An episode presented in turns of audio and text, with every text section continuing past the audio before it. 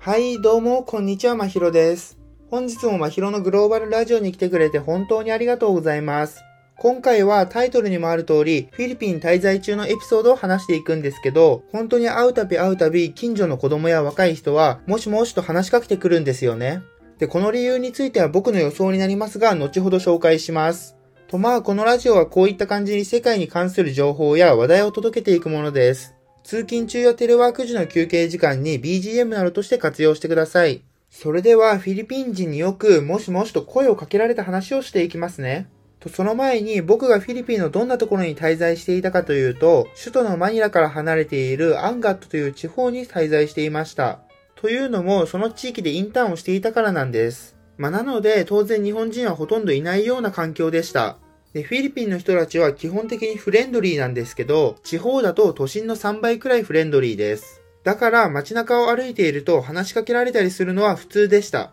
で、今回の話なんですけど、その話しかけられた時に、多くのフィリピン人が第一声にもしもしと言うんです。知っての通り、もしもしとは電話の時に使う言葉ですよね。なので、最初は何言ってんだって思いましたが、徐々に理由が分かりました。おそらく僕の予想ですが、フィリピン人は日本のアニメやドラマを見て日本語を学んでいるので、それが原因かなと思います。というのも、電話を出る際、英語では、ハローというので、もしもしという字幕に、ハローと表示されているからです。で、それを挨拶と勘違いして覚えてしまったのかもしれません。まあ、もしもしと言ってくるのは子供が多かったので、好奇心で使ってみたという可能性も十分にあり得ますけどね。あと、もう一つ予想があって、鬼滅の刃での忍のセリフが関係しているんじゃないかなと思います。で、そのセリフというのは、ナタグモ山で善逸が毒を受けて倒れているところに、忍がもしもーしと声をかけているシーンのことです。僕がフィリピンに滞在していた時に、ちょうど鬼滅の刃が放送されていて、ブームになっていたので、十分にあり得そうですよね。